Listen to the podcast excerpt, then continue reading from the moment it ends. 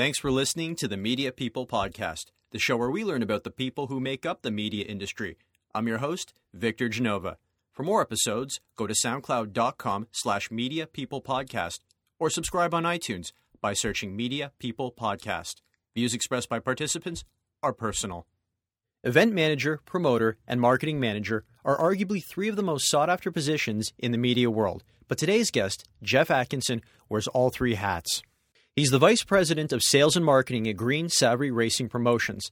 And while you may not be familiar with the company name, if you're from the Toronto area, you'll probably be familiar with one of their events, the Honda Indy Toronto, an IndyCar race that's been a staple on the North American open wheel racing calendar since 1986. Along with his aforementioned duties, Jeff also serves as president of the race. Jeff Atkinson chats with us about managing one of Canada's largest annual sporting events and what it's like working in the racing world, a place where he has spent virtually his entire professional career. Jeff, thanks for joining us today. Victor, thanks for having me. Jeff, you wear two hats. You are the Vice President of Sales and Marketing for Green Savoree Racing Promotions, but you're also the President of the Honda Indy Toronto. What does this all entail? The everyday responsibility of, of obviously the IndyCar race here in Toronto, which is known as the Honda Indy Toronto. Um, you know, we have a staff here in Toronto of a handful of people. We have staff uh, in Indianapolis, St. Petersburg, and Ohio that also come in for this event. But on a day to day basis, the person that has to sit in this chair and be the president of the Honda Toronto, uh, which currently is myself right now, uh, that person is responsible for the marketing, sales, and the operations of, of the day to day with the Honda Indy Toronto. So if you had to wrap everything up into like one word, would you call yourself a promoter then? Yeah, no, absolutely. Uh, I think the, the key thing in our, our business is to make sure we're in the business to promote uh, events. You know, for us, we promote a festival here, which happens to be an IndyCar race, which is our key component. Um, our, our big event on the Sunday is a, uh, a, Verizon IndyCar Series race, and our big event on the Saturday is the NASCAR Pinty Series race. So it really ties in the weekend together. Let's talk about how you got to where you were because you grew up in Woodstock, Ontario. That's about what two, two and a half hours outside of Toronto. Yeah, absolutely. I, I, grew up in in Woodstock. Uh, spent a lot of time in that community, and you know, I think as a kid growing up, had a had a passion for sports. Uh, that passion was not necessarily motorsports at the time, but you know I think through the passion of sports, not being a an athlete or someone that was going to make it uh, physically, um, you know I think the the next big thing for me to was to to look at university options and schooling and, and see how I could best break into the, the sport field. And that led me to uh, an education at Brock University with the sport management program. And from there, uh, got involved in, uh, in motorsport. And, you know, since I've become uh, involved in motorsport, have fallen in love with it. Uh, I believe it is a, uh, one of the best businesses you can work at if you're a promoter, just because from a commercial standpoint and a marketing standpoint, there are so many opportunities to be creative. Whereas other uh, properties and events, you don't have the flexibility that you do have in motorsport. Well, we have a lot of guests who have had multiple roles at multiple different companies. But the one thing I find very interesting is even though you've technically worked at three different companies, it's all been with the Honda Indy within that race. So after university, how did you break into the company? So long, long story short, um, at the time there was a position open with uh, the at the time was a, a champ car race, uh, which uh, was a form of open wheel racing, very similar to what the cars are today. And uh, I, I, took a, a position here uh, through a, a, friend of mine, and uh, that led to me working on the Toronto, Denver, and Las Vegas races all in the same year. So, you know, my my first year, a, lot of experience just from the commercial standpoint uh, in my first 365 days as a as a as an employee here. That from there led me into you know I think developing uh, in the motorsport field in the community, get to know a lot of the people, a lot of the same faces, travel around event to event. Uh, and in 2008, uh, Kim uh, Green and Kevin Savoree.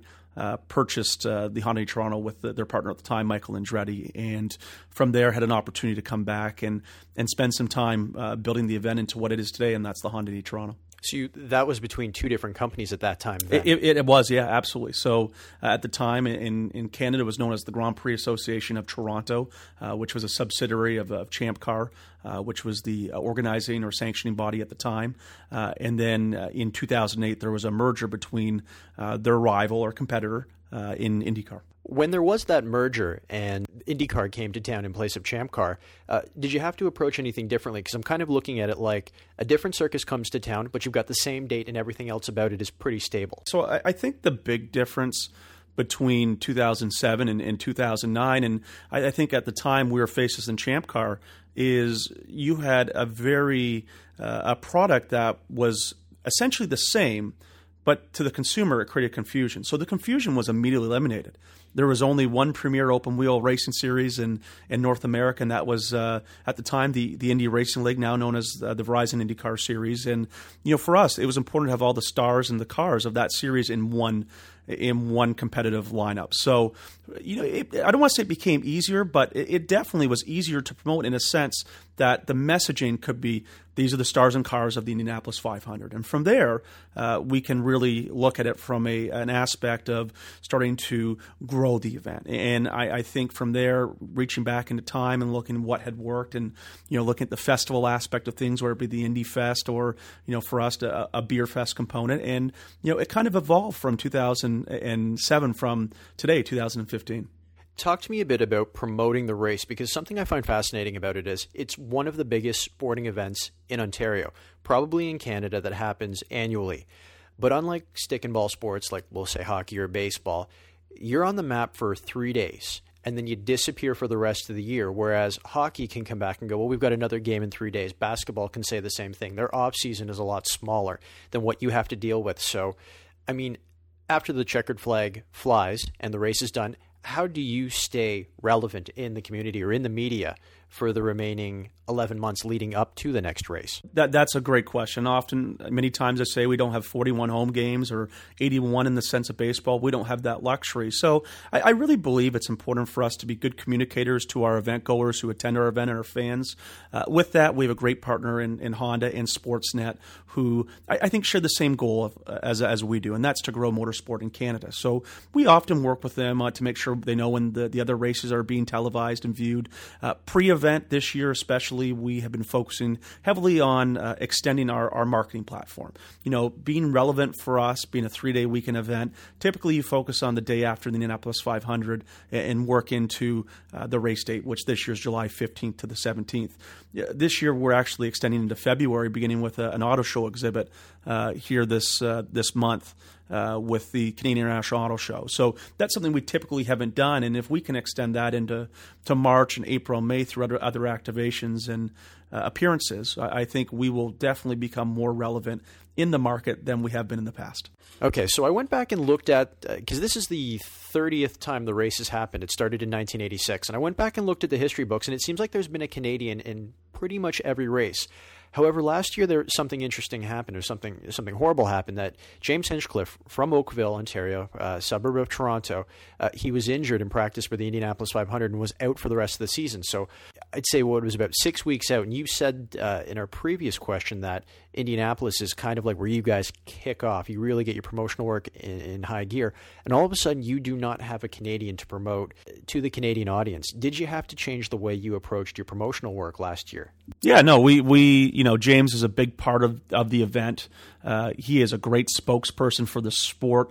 Uh, he does a great uh, job speaking for us as well. And, you know, we had to take a look at how we were using him from a marketing standpoint. But I, I think the unique thing about us from a, an advertising standpoint is, you know, when you say the, the term indie, it speaks large event, it, it speaks adrenaline, it, it, speaks a lot of uh, different phrases and, and, words that we can associate with it. So, you know, we yes, we did have to adjust, but, you know, we're just glad that James is going to be back for 2016 and uh, he's going to be a big part of our marketing for 2016 as well speaking of marketing, how have things changed for you since you started with the? Uh, I mean, with the first company, when your first gig with the race, we'll say go back to what 2006, 2007. What sort of things have changed? Is there a certain medium or a certain platform that you put a greater emphasis on for promotional work than you did seven or eight years ago? The, the, marketing landscape has very much changed since 2007. You know, there is absolutely more emphasis being placed on digital. You know, digital is such a, a key platform of what we do. Uh, you think racing, you think technology. So a lot of our consumers and subscribers uh, who will ultimately, hopefully, become event goers are definitely checking out the latest and greatest technologies. So for us, it's been uh, you know really uh, taking a look at what technologies are evolving, whether it be Facebook, Twitter, uh, Google, and so on, uh, in approaching different advertising mediums than are not your traditional advertising mediums. That's not to say we abandon TV. We, we don't. It's still a big part of our game, as uh, obviously it's important to be on uh, Sportsnet and uh, the other uh, networks out there. But you know, in terms of some of the digital side of things, we want to make sure we are including them as well as uh, following what's developing. Talk to me a bit about the other races. You mentioned that you don't just look after Toronto. You've got St. Petersburg. There's a race in Ohio. You've also had experience in Denver and Las Vegas. But let's pick on St. Petersburg mm-hmm. right now because you you work on that simultaneously with Toronto, uh, and that race is coming up. And it's also a street race like Toronto. Uh, your promotional work is it different in St. Petersburg than it is in Toronto? Or do a lot of things overlap? Do things work? I'm trying to see if there's any sort of cultural differences. Or yeah, great approach. question. We we have a great team in St. Petersburg on the on the day to day, and in terms of just my responsibilities, it is just you know being a leader where I can be in terms of the sales and marketing side of things. But the the Toronto market and Ohio market as well, and, and St. Petersburg are all vastly three different vastly different markets. They're all different, and with that you look at different mediums to advertise and capture your audience you're trying to attract. So we do take a, a look at, at what works. What work in, work, works in St. Petersburg may not work in Toronto, and what works in Toronto may not work in Ohio. So it's very important to know the demographic that you're speaking to. In between your work with the uh, Toronto race, there was one year where it went on sabbatical during that merger you mentioned earlier in 2008. And during that time, you uh, went over to Tennis Canada. Tell us about your time there. You know, Tennis Canada was a great experience um, for me. I think it was at that time very important for me to get out of the the motorsport culture and experience a, a different organizational culture, uh, different tactics, different strategies, and so on. And I was very grateful that the time I spent there, and they were very good to me during that time. And I, I learned a lot from the staff that was that was in place there. Did anything carry over from racing to tennis? Because I would imagine ten, one thing that's really similar about promoting a major tennis match. Uh, with promoting a race is the fact that uh, they disappear for 11 months as well, just like a race does. Did that carry over by any chance or anything else? Yeah, no, there there are a lot of similarities, especially in the demographics of the, the profile of the consumer. Oh, really? Um, there are, okay. um, in my opinion. Uh, and uh, I don't really want to get into details of that, but there are very much similarities. But I, I, think you hit the nail on the head in terms of the big one, and that is it's relevant for, in this case, 10 days. Uh, they have a, an opening weekend and a, and a following weekend that uh, is obviously their championship. And, you know, it was just a great experience overall overall for me to see a different event uh, unfold and to be a part of that in a big way. Is there anything you learned from tennis that you carried over when you returned back to uh, being a race promoter? I, I think for me, it was really about you know personal growth as it related to uh, understanding sales and marketing. Um, you know, vastly different budgets, and I, I, don't pretend to know what the budgets were there, but um, you know, different different budgets overall and uh, different strategy and different time of the year. You know, our event has always been in July in Toronto. Their event is in August. That's potentially a different consumer, but also could be the same consumer. When you're going to approach a potential sponsor for the race, not necessarily the title sponsor like like Honda, but one of the sub or associate sponsors, how far in advance do you have to pitch to them? Because I imagine with a lot of the banners that have to go up, uh, understanding where they're going to be at the track if they're going to do an on-site execution that they need a lot of lead time to do that. Sure you know in terms of you know acquiring partners and that it, it takes a long time to cultivate in a lot of instances. There there's no magic timeline in terms of how long it's going to take but each each client is different. Each client gets into for whatever reason uh, they decide to get into a, a, partnership, whether it be with a race or a, a hockey team or a baseball team but it's really on the the property uh, to uh, understand what that cultivation process is, and it is different with each brand you speak to. Is there a specific execution that you've worked on at the race, say with a partner, or maybe you didn't work on it, but they came on board and they did something that you were really proud of or that you thought was really great that you want to share?